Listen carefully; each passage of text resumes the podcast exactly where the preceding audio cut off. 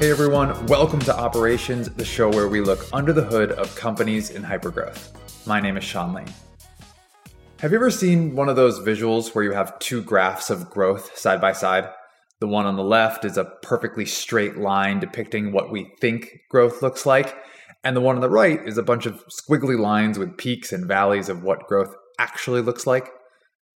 From my experience, working inside of growing companies is a lot more like the second graph. And I don't think people are oblivious to that fact, but we're all still a little surprised when growth is harder than those beautiful up and to the right graphs might suggest. So, how can we better prepare ourselves for the less pretty parts of that growth? Our guest today has the answers. That guest is Alastair Woolcock, Chief Strategy Officer at Revenue.io, a leading platform in both sales engagement and conversation intelligence. From his time at Revenue.io and prior experience as a VP at Gartner, Alastair believes that growing companies face what he calls the walls and stalls of growth. In our conversation, he teaches me about how to look out for these walls and stalls. We talk about the two P words that will help you to get through these walls faster, and why segmentation is the reason you'll either climb over a wall quickly in your growth or be stuck languishing for quite some time. To start, though, let's hear from Alastair what exactly he means when he says walls and stalls of growth. Why don't we start? Because I haven't heard someone specifically refer to this term before you said it to me. So why don't we start with what do you mean when you say walls and stalls of growth? Where it actually comes from is the idea around how companies scale and grow. So many of us have the vision and grandeur that everything is to the top right, right? It's continuous growth. We just have to sell more, we have to invest more, we have to spend more, and all these things, and we'll grow, grow, grow, grow, grow. But the reality is, it's actually not how companies grow. They have these walls and stalls. So, a stall is the precursor to a wall. Because companies actually tend to grow more like Lego blocks. You know, it's really hard, hard periods of growth then they take off, then they hit another period that's very hard, feels like another wall again, then they grow again and so forth. So it's much more like Lego blocks, which are stepping stones. And as you think of these as walls and stalls, the stall period is the indicator before, the wall is the period they hit. And the walls last anywhere between about 18 to 36 months for an average company. Wow. And so, can you maybe give me an example of how I can tell the difference. You know, certainly after 18 to 36 months, all right, yeah, I've been in a wall. But like at the beginning of that, like how can you tell that distinction between, okay, this is a precursor to a wall or I'm actually in one? Yeah. So when you think about this, there's some quantifiable things and there's some qualitative things. All right. You really think about three main buckets, right? One is there's going to be early financial indicators that often come up in the stall period, right? This is where we're going to start to see usually two quarters back to back of where we missed the prescribed growth target, right? So that's that's number one, just an easy thing. You go, okay, hold on, we, we missed a couple in a row. What's going on? You then also look at it, another thing is you're going to see, you'll typically see churn rates increasing amongst the staff right? Your employees, you'll see that jump. And you're usually looking about a 5 to 10, 10% increase over the norm that you would have. So if I normally churn at, say, 15%, I'm looking for the 5 to 10% extra on top of that on that side. The, set, the other piece is it's the profitability begins to wane. Now, let's just talk the profitability metric for a second. Again, that's around what is normal for the company. So if you're a SaaS company growing and you're on the rule of 40, you might be growing at 40 but losing 40 points. That would be your norm. You're looking for a variance off of that over a couple quarters. If you're profitable at say 20 points, again you're looking for the variance off of that. So those are kind of some financial measures. The next ones are more qualitative in nature where you actually have people are just getting tired. And what's that like? And for any of us that have built companies, it's that thing where you know the executive teams and senior leadership are involved in every single decision. They're burning from meeting to meeting to meeting and never feels like they're getting off the treadmill. your staff are running at like a, you know, what feels like 120%, right? They're always like, I, am missing deadlines on my development sprint. I, you know, it's hard. I, I don't have, I don't have enough day in my time in my week to get to all of the, the to-dos and the customers and all of those things. And there's a difference here because those complaints are always there. But what you're really looking for is, again, is the increase over the norm that you would expect, right? And again, you begin to hear that more and more from the company. So you're trying to feel out what's going on there. Okay, so we can all be on the lookout for early signals of these stalls and ultimately the walls of growth that Alastair is describing. If you've got abnormally low attainment versus your targets, sizable hits to churn, drops in your profitability. By the way, if you're Googling when Alastair just mentioned the rule of 40, let me save you the trouble so you can get back to cooking your dinner or walking your dog or whatever you're doing. The rule of 40 is a SaaS measurement that compares your revenue growth to your profitability. So if you're growing at 20% and you have a profit margin of 20%, add those two together and congrats, you're a healthy SaaS company. I can visualize these Lego building blocks that Alastair is describing here. So I was curious if there are typical moments in a company's maturity where those walls and stalls typically show up. Turns out there are. Usually in the first period is around zero to five million. Pretty good, right? That's the basic stage where you think somebody is, they've got a beyond the MVP, they're in market, early stage development, all of those things happening, largely founder led, hero led type of growth inside an organization. So we call it that's the proof of concept stage you're moving on from. Right after that, in the five to 10 million range, is where you tend to see the first wall.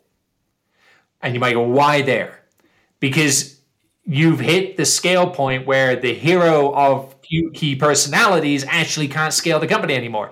And so you're now making your next round of key hires.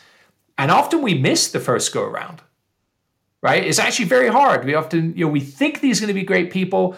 Sales is the classic example. It's where people begin to invest in sales, usually as an organization, and they often go out and try to headhunt the most, like the biggest name, the biggest mover they can in the business. That person comes from usually a big entity, and they're all excited to come into this fast growth SaaS company, got equity, got all these things.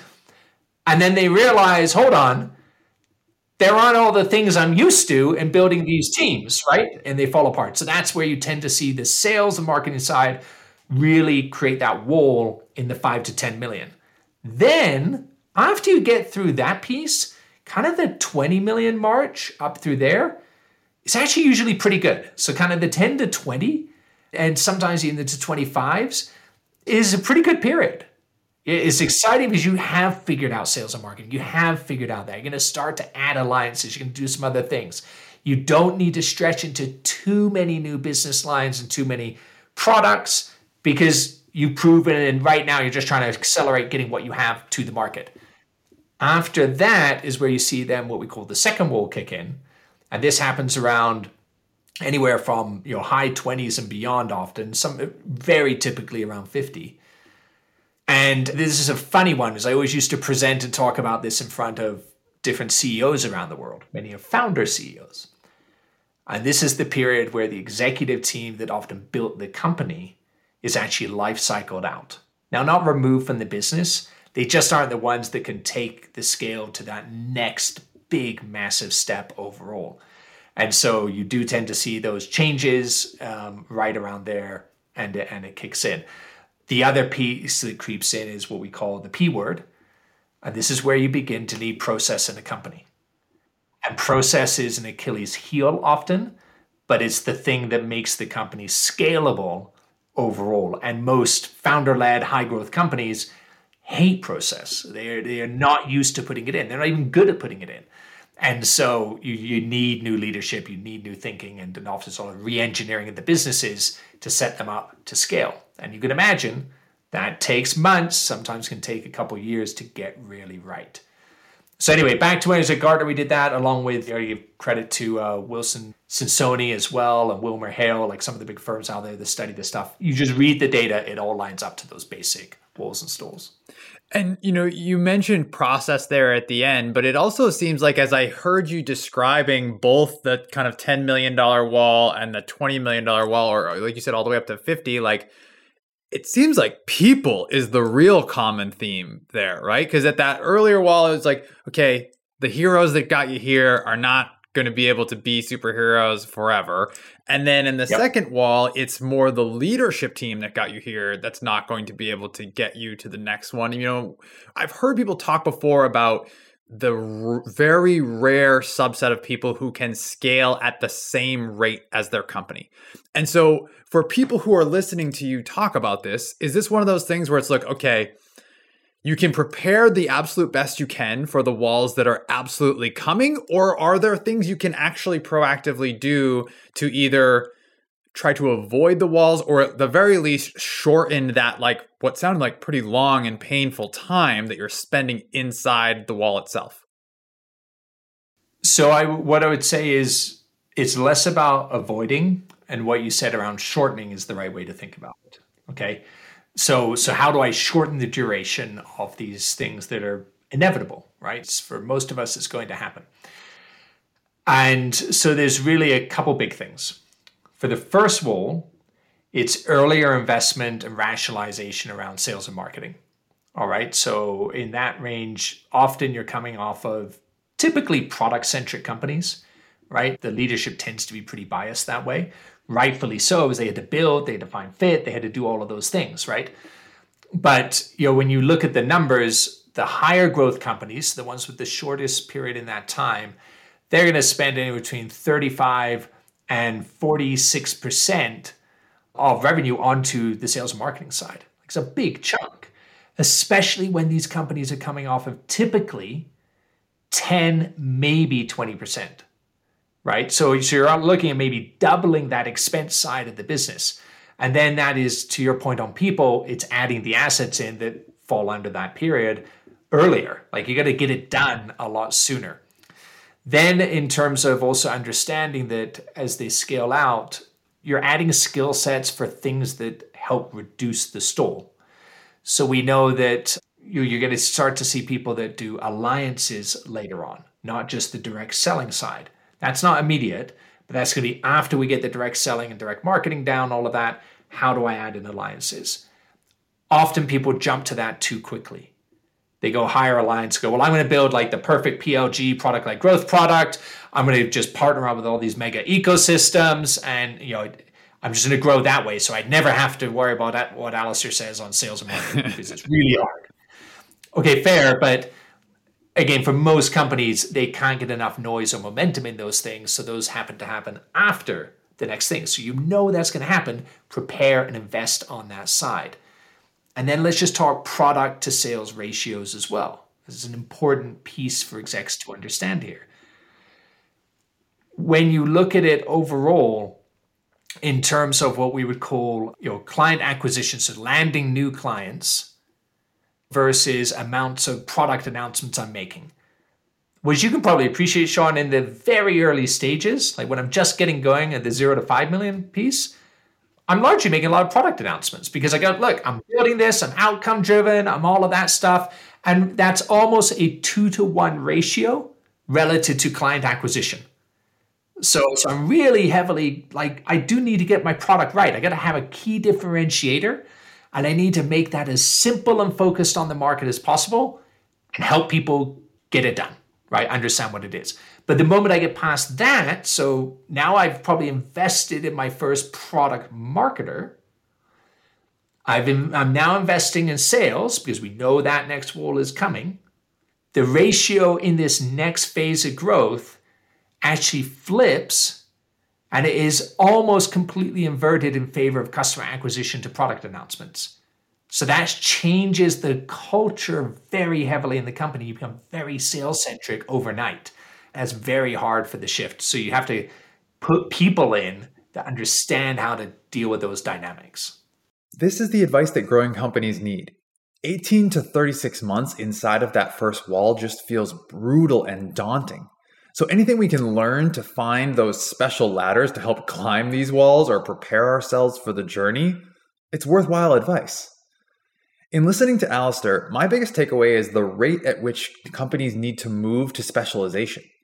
He talks about earlier investment in sales and marketing, making the decision to build out channel and alliance motions, or creating a product marketing function.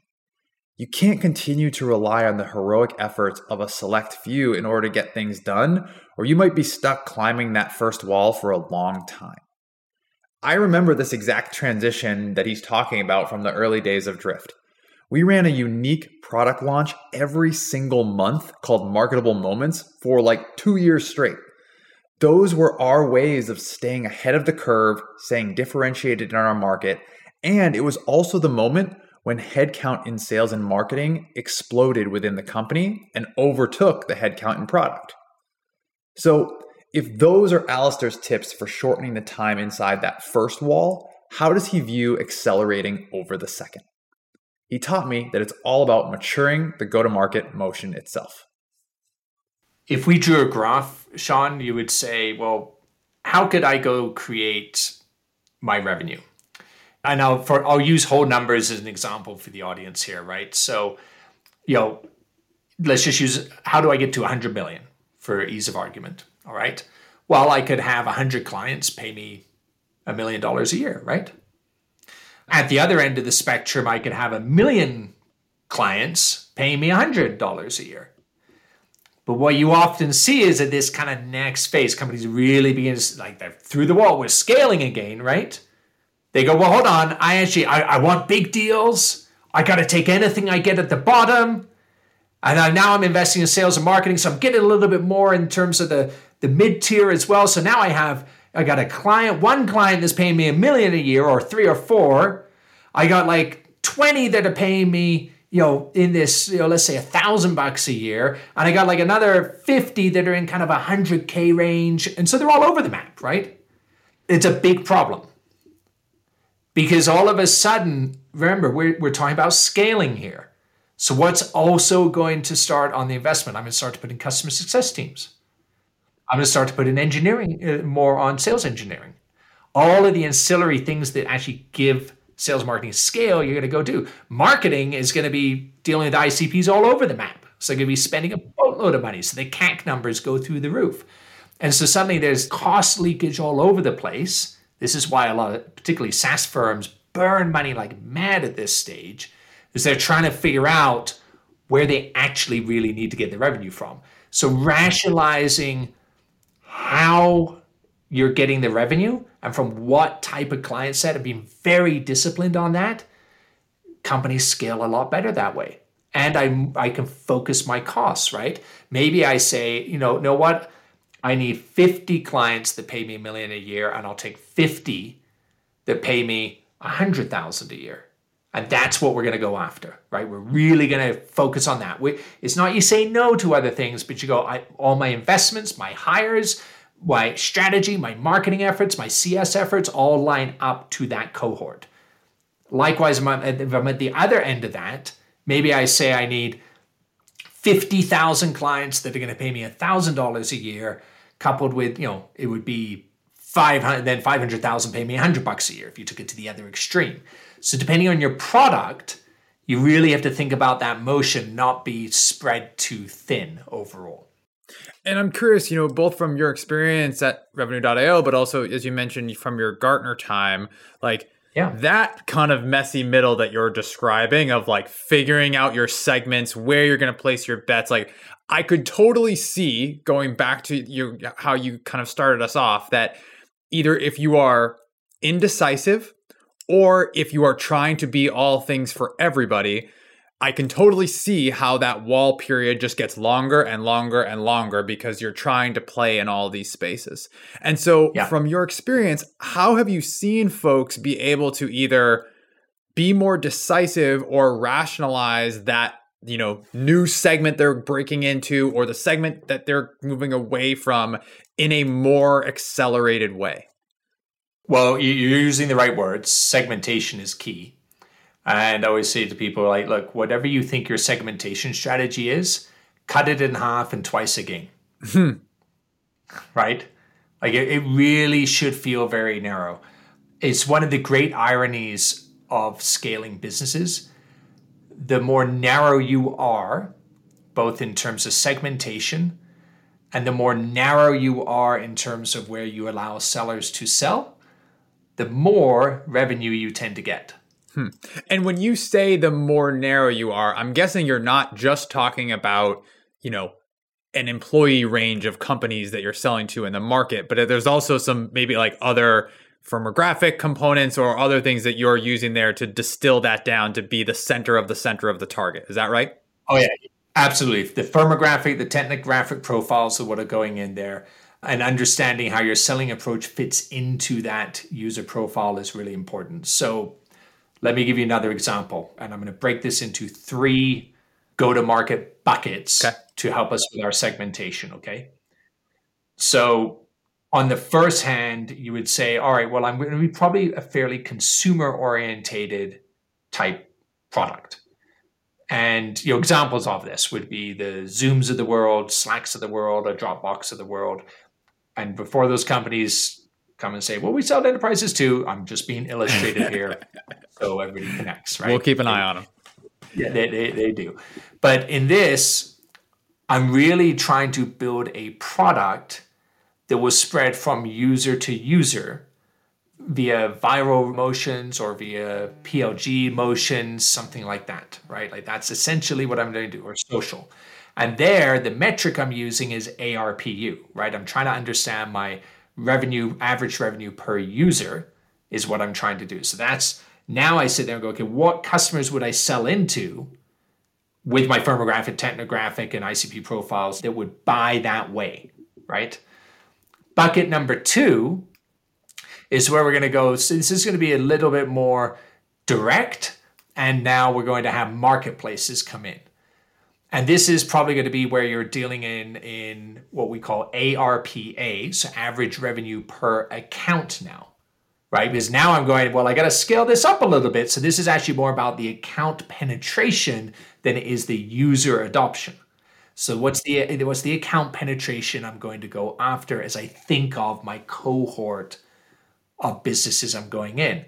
And this is where I'm now going to invest much more. I'm going to have ISR models, inside sales models with business development reps, coupled with probably pretty good amount of you know direct digital marketing, right? The proverbial LinkedIn's and all of those things, ad spend, etc.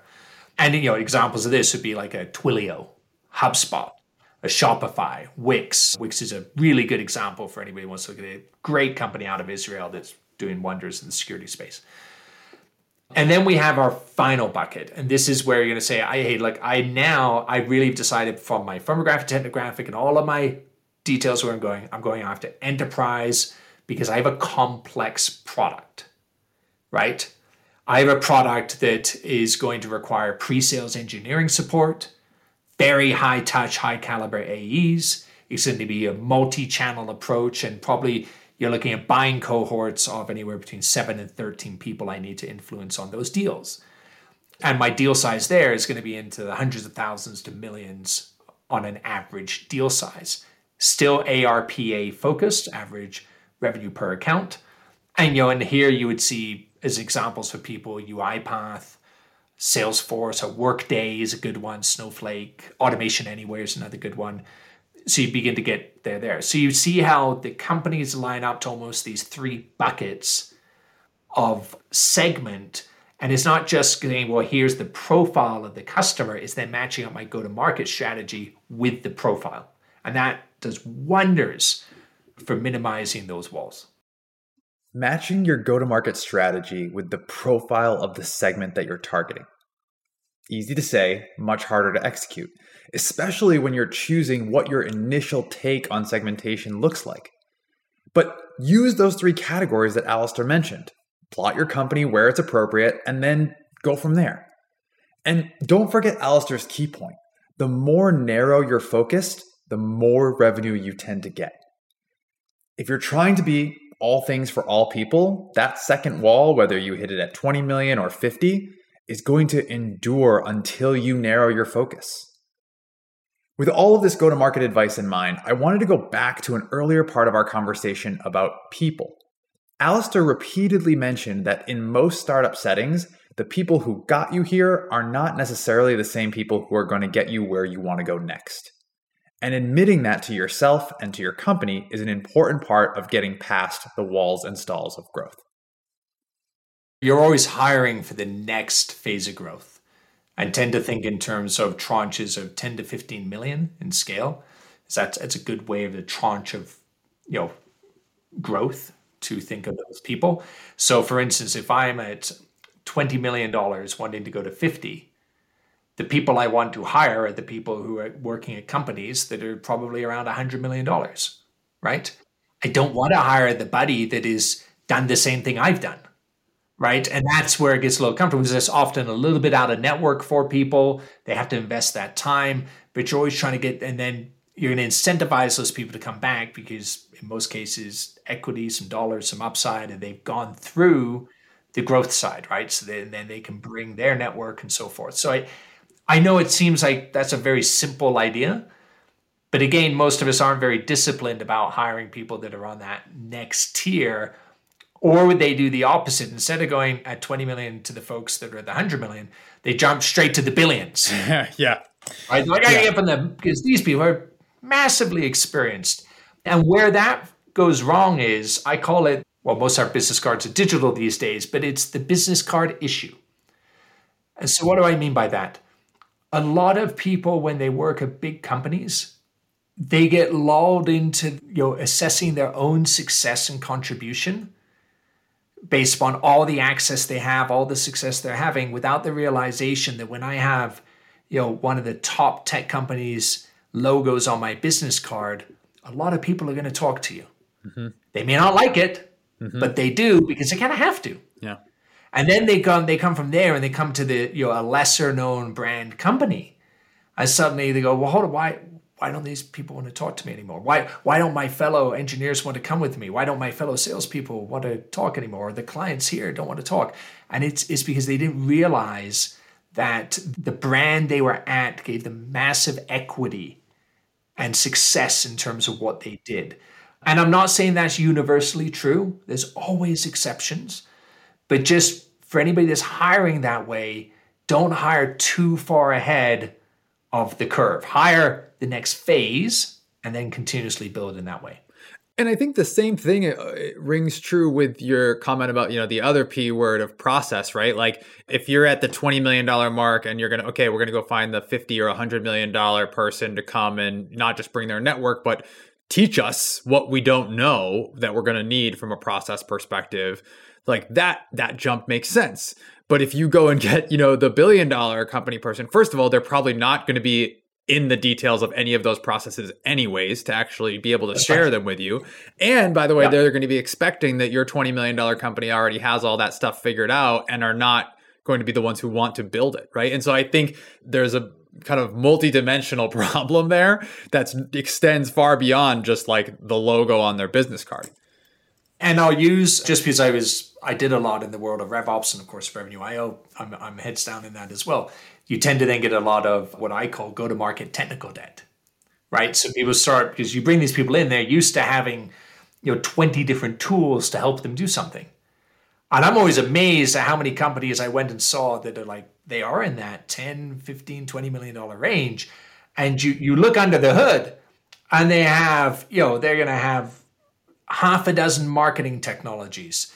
They, they don't just have a CRM, but suddenly they've layered it with, you know, all of the supporting automation tools. They have workflow tools in there. They have uh, just a lot going on there. And then now today, of course, is the conversational tools, there's everything else to come in. And before you see it, there's a lot of debt sitting there. And then what happens is the people that were there originally, they leave. The people come in and bring a bunch more tools.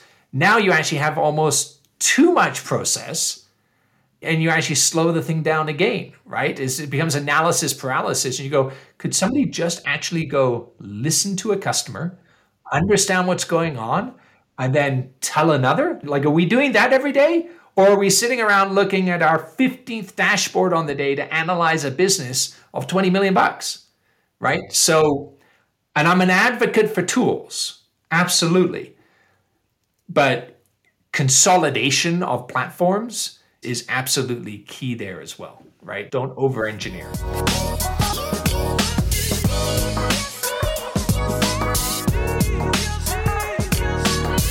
Before we go, at the end of each show, we're going to ask each guest the same lightning round of questions.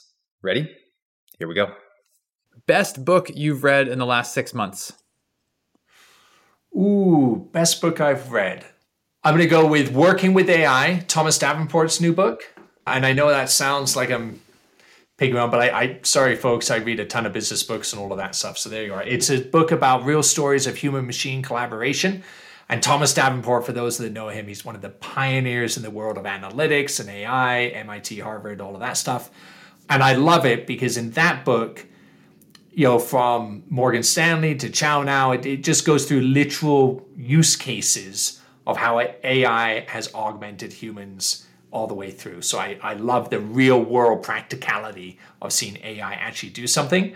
I live in the world of AI and, and I'm just very jazzed to actually see a bunch of companies doing it. So his research there is brilliant. I, I love that book. Working with AI, Thomas Davenport. That's a good one. Thank you. All right. Next one, I typically say favorite part about working in ops. You are, you know, an honorary ops person, I would say, and certainly work a lot with ops. So, favorite part about working in or with ops? Overall, it's pretty simple for me. What I love about ops is it's the insights for me that allow me to make decisions faster. Ops gives me that, whether I'm looking at Pendo data inside with our head of product and understanding market fit for something and making decision around where we're, we're going to go make investments for our growth strategy.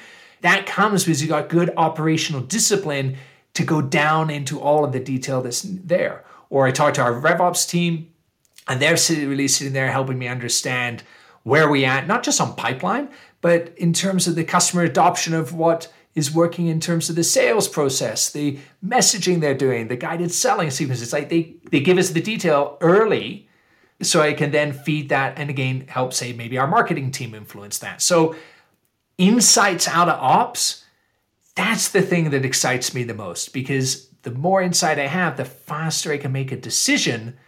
And the decisions and making clarity on decision, the speed of decision is one of the keys to growing. All right, flip side of that, least favorite part about working with ops. It is, well, I, I suppose the exact inverse of that, where at times you have to really help people.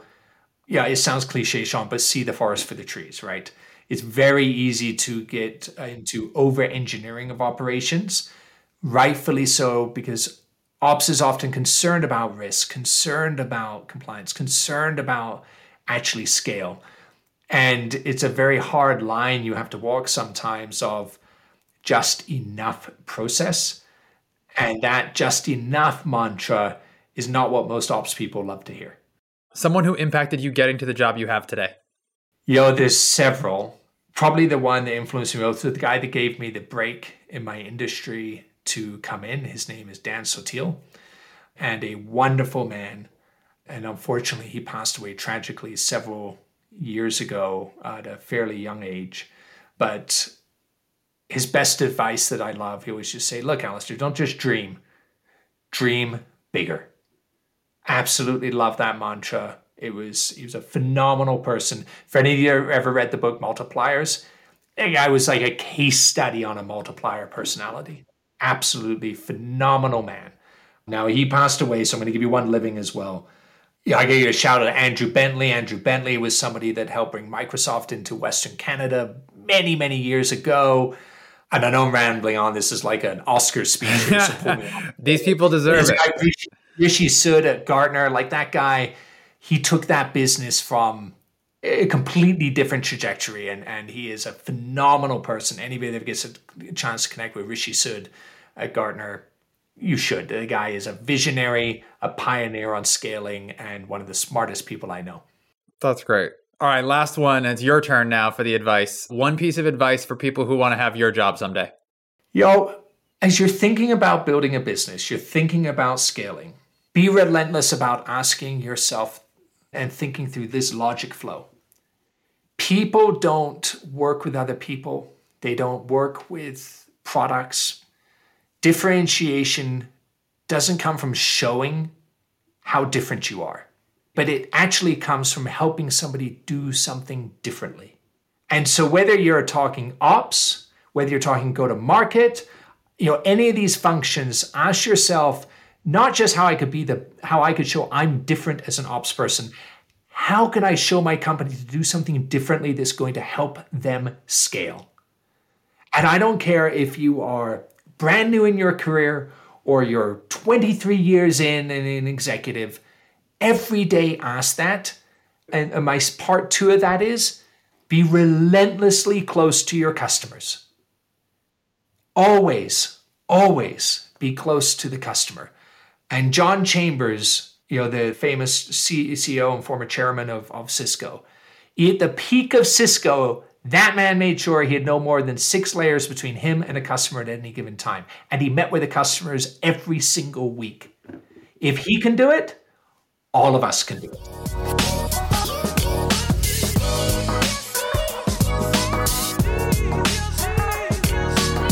Thanks so much to Alastair and the entire team at Revenue.io for this week's episode. If you like what you heard, Make sure you're subscribed to our show. A new episode comes out every other Friday. And also, if you learned something from Alastair today or from any of our episodes, please leave us a review on Apple Podcasts or wherever you get your podcasts. It really helps people to find the show. All right, that's going to do it for me. Thanks so much for listening. We'll see you next time.